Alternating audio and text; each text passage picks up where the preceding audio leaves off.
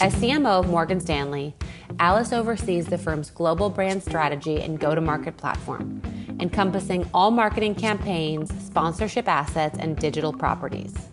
She is a key member of the firm's leadership team and is leading a significant marketing transformation to help propel Morgan Stanley into the future as a prosperous house of brands, following the acquisition of brands like Solium Capital, Eaton Vance, and E Trade. Today, she's leading a significant effort to evolve the Morgan Stanley brand following a number of acquisitions and enable the brand to show up in modern, innovative, and unexpected ways. She fostered a new partnership with 19 year old tennis pro Leylah Fernandez and is really pushing the boundaries to position Morgan Stanley for the future. Here we also speak about our new Rebecca Minkoff Morgan Stanley banker bag and how we're changing the game for women on Wall Street. Take a listen. Welcome to the podcast. Thanks, Rebecca. It's great to be here. So I would love to kind of touch on your early beginnings. Okay. We both started from the bottom, now we're here. I know. It's amazing. so what got you interested in the world of finance and money and banking and a world notoriously known for being obviously male dominated? Yeah, you know, it's funny because I don't think I ever planned getting into banking and finance. I left home as as you know when I was 19 and I think part of that was, you know, I set a plan for myself. I said, you know, what do you want to what do you want to do? Where do you want to go? Um, I didn't know specifically, but I knew I wanted to leave and strike out on my own. So I did that. Um, and home was where? My home was in New Jersey. Okay. So I was born in Forest Hills, Queens, and then I lived in New Jersey my whole life. Okay.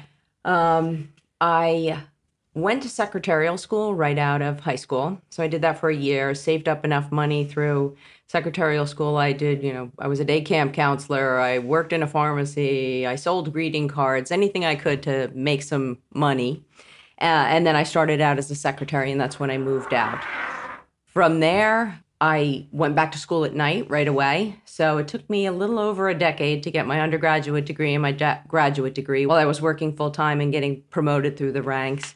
And I think what I started to see uh, and what I liked about what I did was the jobs that I had, whether it was human resources or sales and marketing or product management as I experimented throughout my career, all of them had one thing or two things in common. They work, uh, I was working for a brand that I really loved and respected and felt it was like a really strong consumer brand that had synergies with my own personal values, you know, things like giving back to the community and diversity and inclusion. So that was one element. The second was I wanted to do something that made people's lives better. Um, but I didn't have the patience for being a teacher. I didn't have the education and skills to be a doctor but I did have the skills and the background and experience to be in marketing and financial services. And what I've seen is financial services, although you know you have to do it well, you have to do it right, you have to do it ethically, and when you do all of that, it does help people improve their lives. You know, you're saving for your retirement or you're saving for your daughter's wedding. Um, you get your TV for your Super Bowl party, whatever the case is. Um, it's all about helping you do the things that let you live your dreams. And I found that to be really interesting. So, your first step after you graduated was where in on the CMO track? Like after I graduated, I had spent about 10 years at AT&T just experimenting. I was in technology roles, HR roles, capability roles, operations and marketing, and I found out that I really loved marketing. Uh, and so when I looked at leaving AT&T, I said, you know, what's a firm that's an amazing marketing firm? And, and American Express was one of the first that came to mind. So I went to American Express and I started out in a in a team that was on the marketing team, but it was really focused on doing um, product sales in call centers. Uh, at that time, telemarketing was really big. Uh, we did all our sales and service in call centers. And so I started out there and then sort of built the skills in terms of understanding operations, understanding technology and capabilities, and then ultimately getting into a core marketing role, which was the membership rewards program, where I really designed from beginning to end, you know, relooked at the visual identity, did a photo shoot for photography, relaunched the brand, thought about new and different ways to market it and segmentation So that I would say at American Express is really when I started down that CMO track. And the advantage I had was I didn't just have the traditional marketing skills of branding and and um, direct mail and some of those things, uh, but I had all of technology and digital experience and capability understanding, and I'd done roles in product management, so I understood understood the P and L. So bringing all those things together, I think, really prepared me for sort of the modern CMO role. So, a modern CMO at one of these big financial institutions is very different, let's just say, than a CMO at an advertising company or a yeah. CMO at Rebecca Minkoff. So, how are those skills different? And what did you have to sort of learn once you were sort of immersed in that world? Okay. Uh, you know, I think the first thing I'd say is probably a little different. And, and I was at a retailer for a while as well. And what I found in, in some of these large corporate financial services firms, the softer skills sometimes come into play and are really important.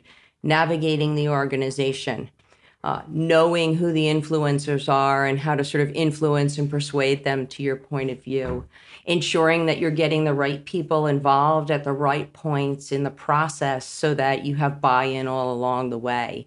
Um, that type of political navigation and maneuvering is really important in a large company, and doing it well is really important if you want to get the resources and the funding and the eyeballs within the company on the things that you and your team are doing.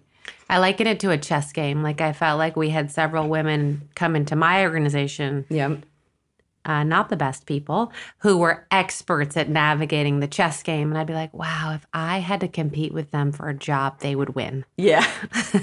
Every time. It's it's funny because um, you know, that's the other thing. Eh, you have to really balance. Um, and I think what's helped me be successful and I try to mentor and coach other women is, you know, being true to yourself, being authentic, but understanding how the game is played and leveraging that to your advantage i think is is important. And do you feel like that was natural to you or you were smart enough to be like oh this is how this game is played. Here i go. Yeah i think it's a combination. You know one of the reasons i uh, moved out when i was 19 i had a very dysfunctional family and my dad was an alcoholic and there was a lot of dynamics there where you had to be able to read a situation and know if it was time to shut up and get out or if it was time where you could you know be a little bit more yourself. And so i always felt like i could read a room and read people more intuitively than maybe others. Uh, but some of it's a learned behavior watching people who do it well within the corporate environment.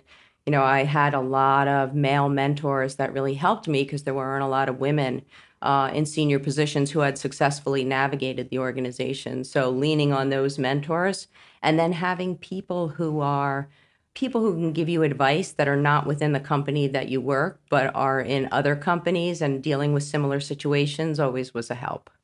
What do you remember as your first big challenge or misstep at Amex? If you can share. Um, there was one um, occurrence, which um, I again always use as an example in terms of um, just understanding uh, yourself and what's important. I was at a point where there's a there's a level change at American Express where you go from one VP and it's the type of VP role that you can post for and interview for uh, and earn on you know sort of through a process there's a level change then where the next level is more where people pull you up. So it's not as much an open posting process as someone taps you on the shoulder and sort of says, Hey, we think you're right for this role and we want you to consider taking it. And I was right at that verge and had to do a presentation for, uh, at the time it was Ken Chenault, the CEO. I had to do a presentation for Ken and all of the board of directors and the top 10% of executives in the firm and I was one of a series of people who were doing the presentation. And so the first people got up and they were amazing. They were like Broadway, you know, actors. They got up, they said their lines, everybody applauded. It was wonderful. I got up and I had um, launched a new iPhone app for the firm, and we had seen great results, five stars in the App Store, et cetera. And I looked around the room and I just froze. My voice started shaking. I couldn't breathe. At one point, I think I was like, as I oh, was I getting to that. say my next uh, sentence, forgot half of what I wanted to say, rushed through the presentation, got off the stage, Uh, and my boss, who was away at the time, texted me and he's like, How did it go? Like, Horrible. Worst presentation I've ever given. Said the same thing I just told you, you know, forgot what I wanted to say. Everyone I saw for the next 24 hours asked me how the presentation went, and I said the same thing. So about a week later, my boss called me into his office, and he'd been back from his travels, and he's like, "I wanted to follow up with you on your on your presentation." You know, I talked to a few people in the audience, and what they said to me was, Alice was the only person who had like real content in her presentation and an accomplishment that really was significant and meaningful. She did a great job at bringing data and facts to the table. And it was nice to see someone who was human on the stage and who you could tell was a little nervous, but knew their stuff and was fighting through it. And he's like, Do you know the only mistake you made? And I was like, mm, I'm not really sure. And he was like, talking about it for so long and so negatively afterwards. He's like, that is the only, you know, that's the only impression people are left with is, right. you know, sort of what you said. And and I really learned the hard way and took that to heart, just saying, you know, he's right. Like, first of all, I think that's definitely um, sometimes a woman's point of view where you're so hard on yourself and you're your harshest critic um, but just thinking about that, bouncing, you know, being resilient, bouncing back was really important to me. And I learned, uh, and I've also, you know, used this throughout my career where focus on what you do well not always what your shortcomings are. Mm-hmm. and lean into what makes you different versus trying to be like everyone else. And i think when my career really took off was when i started doing that where i started having you know taking self-doubt and turning it into self-confidence and feeling good about what i brought to the table versus always trying to look at my deficiencies based on what everyone else was good at. I love that. And i feel like as someone who's a fellow self-doubter and everything I do wrong. Mm-hmm. I I resonate with that so much because I think we we do become our harshest critics and then you'll, you know, not that it's always men who do this, but they'll come in with the bravado and the confidence and you're just like, "Oh, I guess I could have faked it a little bit." Right, right. so let's fast forward a bit. You went to E-Trade, mm-hmm. which then got acquired by Morgan Stanley. Usually in acquisitions not everyone gets to stay, but mm-hmm. they said you we're keeping you. We're making yeah. you the CMO. So, what was that process like, and how did you transform that jump into where you are now? Yeah. You know, I think in any acquisition, there's a couple of elements. Some are things you can control, and others are just a little bit of luck. I'd say the luck part for uh, those of us who are at E Trade was Morgan Stanley really purchased the firm with very specific intentions, and that was to drive a growth strategy to open the firm up to broader audiences, new audiences, and um, new capabilities. And E-Trade was a firm who had, you know, a much younger set of clients, um, people who had different wealth levels than those that do business with Morgan Stanley traditionally, and was really known for their technology and their capabilities.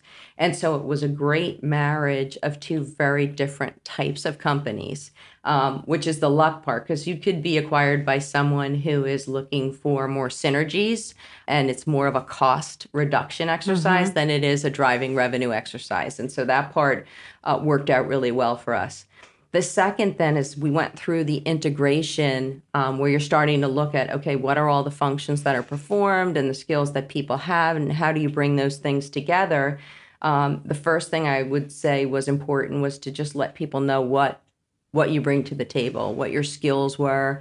Um, so I spent a lot of time in the early days, and the whole acquisition was all during COVID. So we never, like, I had never met anyone in person for the first almost two years of us all working together. So um, I did a lot in the beginning to try and get to know people. I did, um, you know, sort of happy hours over Zoom with mixologists to make sure they sort of got a sense informally of who we were and what the team was about.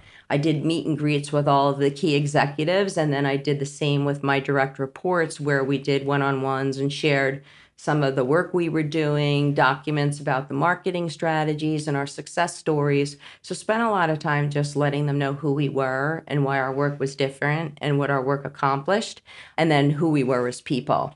And then as we started to get closer to where things would be more integrated, I started talking about what I would want to do and what I didn't want to do. And I learned early on in my career from people like the squeaky wheel gets the the grease and don't be afraid to ask for what you want because the worst thing that can happen is you don't get it. But you're not going to get it if you don't ask anyway. So um, I shared what I was interested in um, and what I was good at and what my history was and uh, it it sort of worked out in terms of my leader at the time, who's Andy Saperstein, recognized those things. We had gotten to have a great working relationship, and they really wanted to change the company um, to look at marketing as more of a strategic advantage versus being a more of a sales culture.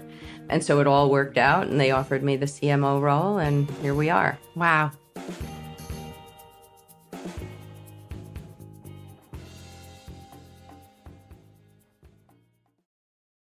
Another day is here, and you're ready for it. What to wear? Check. Breakfast, lunch, and dinner? Check. Planning for what's next and how to save for it? That's where Bank of America can help. For your financial to-dos, Bank of America has experts ready to help get you closer to your goals. Get started at one of our local financial centers or 24-7 in our mobile banking app. Find a location near you at bankofamerica.com slash talk to us. What would you like the power to do? Mobile banking requires downloading the app and is only available for select devices. Message and data rates may apply. Bank of America and a member FDIC. And so that brings us to why we're here today. Mm-hmm. So it's it's unlikely that uh, we would ever answer the phone and go, "Do you make banker bags?" Um, and I know that within, you know, the banking industry, the duffel, you know, that you see men carrying has been a very much a signature of like, I'm going to go to the racket club in the morning with my bag and I'm going to go to the office. And yep. it's, it's very tight into that. So when, when we first heard, you know, from you and the team on this, I'm so curious what made you go, okay, this is going to be the marketing initiative that we're going to, you know, approach Rebecca Minkoff for. Yeah.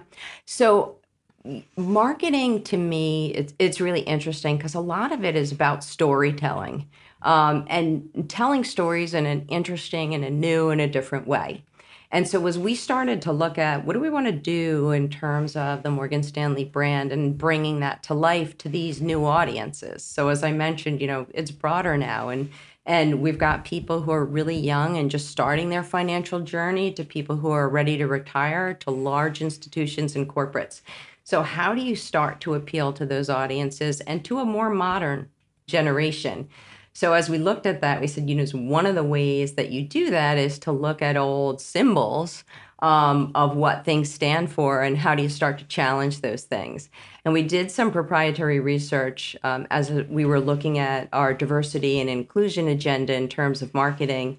And the research showed us that women in finance, only 3% of them even had that old duffel sort of banker bag and 50 plus percent of them said like it's it's not something that's for me mm-hmm. um, and it doesn't really feel inclusive and then when you look at the financial industry as a whole it tends to have that reputation yep. where women find it intimidating patronizing and a whole bunch of things that you would hope were not the case. And so, one way we thought we could change that is taking sort of and reinventing something that symbolizes, you know, banking in some way. And so, as we thought about that, we thought, you know, who can we partner with? It'd be awesome to do something like that. And, um, you know, this woman, Jen, on my team, uh, knew a little bit about your story and the fact that one of your first bags was designed off of that old banker bag and sort of modernizing it. And so we thought, what a great way to reinvent it once again. Yeah, so the bag we're talking about was the original morning after bag, and I wanted um, something that could hold all your clothes. You could go out and still feel cool and go to the bar or the club, but have enough room in there for a sleepover. Mm-hmm. Um, and then we retired that bag many years ago just because that size at the time felt like everything was going like basically you have your credit card and an iPhone now. Right. Um, and then this fall, we reintroduced that bag called Mab 2.0, but a little bit smaller. So when when Jen contacted um, Mary on my team, I was like, well, that was the bag. That was based off of a banker bag. And so what I'm so excited about is that we're relaunching it with you And not only that, but you've inspired us to go one step further, which is, you know, sustainability is something that's incredibly important to me. And that's a word that is very vast in its definition of what it means. But we've had sustainable clothing, but never mm-hmm. bags. And so now we get to introduce this beautiful, luxurious leather bag where the water is clean. The olive trees were not hurt yep. in the plucking of the leaves. And uh, you get something extraordinary that feels luxurious, but you also don't have to feel guilty over how it got there. Yeah. Yeah. So, um, within taking an internal temperature in the firm, what has the response been from those that know about it? You know, it's it's interesting because um, I think it, the firm is really progressive in terms of how they think about diversity and inclusion. And so the reception has been great. People are really excited about it. Executive support has been tremendous. You know, I think we've got so much interest as we talked about different ways we could activate that and bring it to life for our clients and for our employees everyone's volunteering you know i've got this summit that's happening with these women or with this group of investors or this area and we'd love to be part of it and how can we be part of it? So that's been really exciting.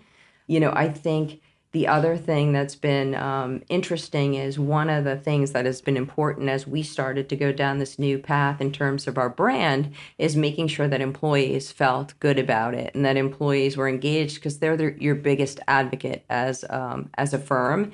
And so it's been well received by our general employees that have been sort of let in because we're still keeping it a little bit um, in embargo. But um, for those employees, they've been really excited about being part of it, um, doing something new and different. The firm hasn't traditionally done a lot of things that you would view as um, brand activations or public relations. So, this is going to be one of the first times that we have really something where we're stepping outside of industry and doing something new and different. So what I love about that, there was a CMO who in 2020 did something I feel like similar to you. It was Lowe's, and they mm-hmm. said we're mm-hmm. sponsoring Fashion Week, which was totally nuts because you're like, hardware, no power drills, yeah.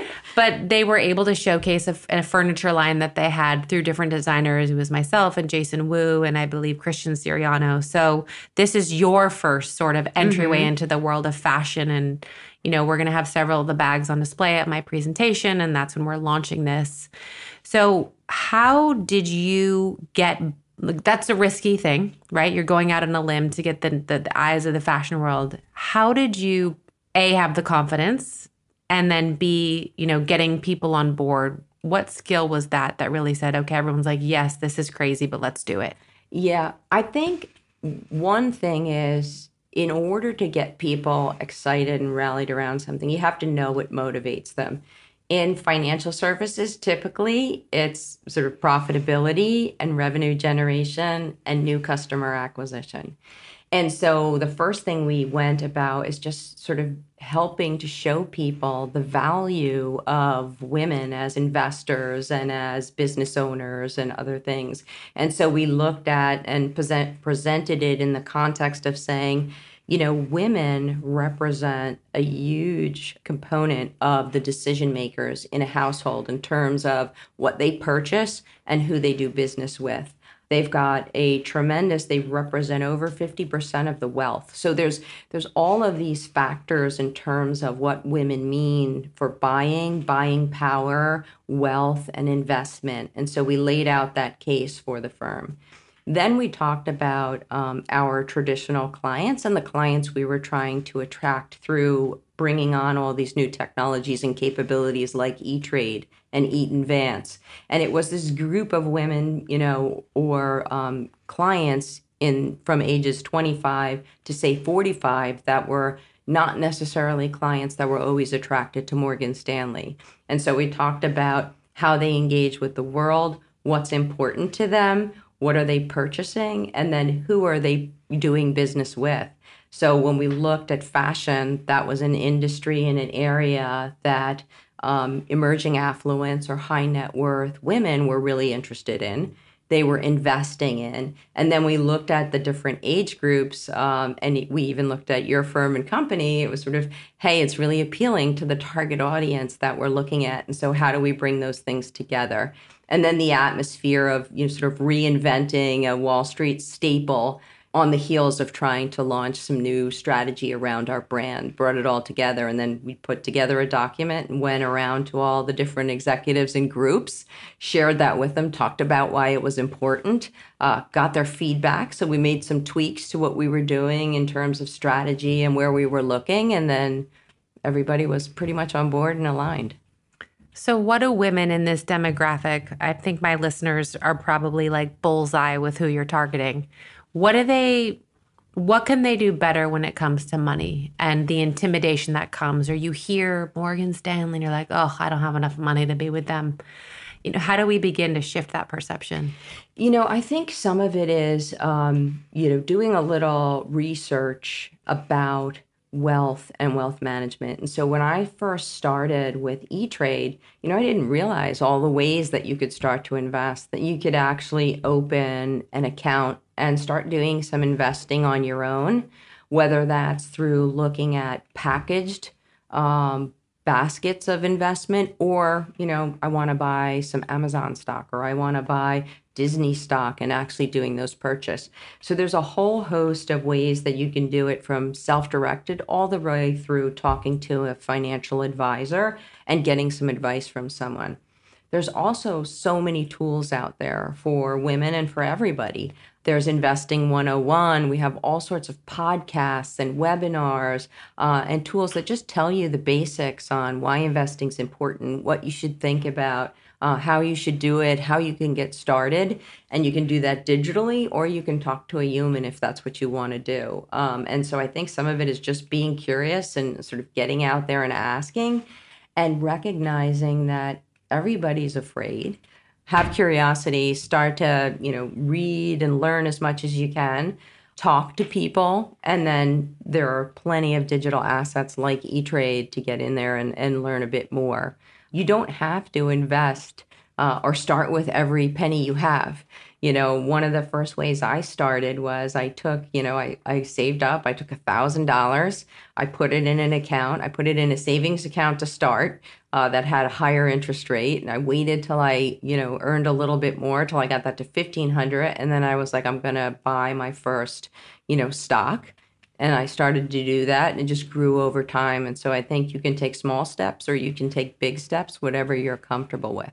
Yeah and one thing to note and i'm curious to get your thoughts on it is every time I panic about the stock market, you know, my guy pulls out his chart and he mm-hmm. said, oh, over time, it always yep, goes up. Yep, so up. even though we're entering somewhat of a scary time, it is still a safe place yeah, to put your money. Yeah. I think the other thing people overlook, um, and I look back and I'm I'm sort of like, oh, I wish I did this a little differently one of the first ways and places we as people get to invest is through the 401k in the companies that we work with. And so, investing in your 401k, if your firm offers that, um, investing enough that you get the full company match because that's kind of like money that your company's giving you to invest. And then the big mistakes I made um, were don't borrow against it and don't take any money out of it. Um, but if you do that for uh, a long time, over time, you really advance your plans and you build a really nice nest egg. And it's not as risky as maybe some of the other ways that you might do it. Yeah. Um, so. My husband told me what he had in his 401k, and I was like, wow, I never had one. So that's great for us, for Leader. so I love to end my podcast with two questions for every one of my women what is a piece of advice that you'd like to pass on that you either learned the hard way or someone gave to you that you found valuable? Be the CEO of your own calendar. Mm. And what that was about was um, the only thing sometimes you can control in, in the corporate life or, or when you're working is your own time. And so treat that as a valuable asset. Look at what you're spending your time on every day is it the right things? Is it the things that's going to drive you and your business forward? Um, are you spending enough time with your family? All of those things are really important. So use your your calendar, schedule the things that are important to you, and then be really tough when it comes to people or things getting on there that don't fit into those categories. I love that. I've become so tough lately. I know. Before we left the office, they're like, they want to get on a phone call. I was like, no, Yeah. send it in an email. I give my uh, EA a list that said anyone who gets wants to get on my calendar, ask them these four questions. Yes. Um, and if it's you know if they don't have the answers to these, tell them to come back. I love that. I'm stealing that. Uh, last question for you is what would we be surprised to know about you? Um, I feel like I'm an open book. There's so many things that I always talk about. I would say probably um, one that I haven't talked a lot about is I'm a huge boxing fan. Really? Yes, I am. I have always been. So my my great grandfather was a boxer. My brother did some amateur boxing. When I was a really little kid, we used to watch uh, boxing on a little TV on our kitchen counter um, on Saturday nights uh, on Wide World of Sports. And um, I've always just found it really interesting for a couple of reasons.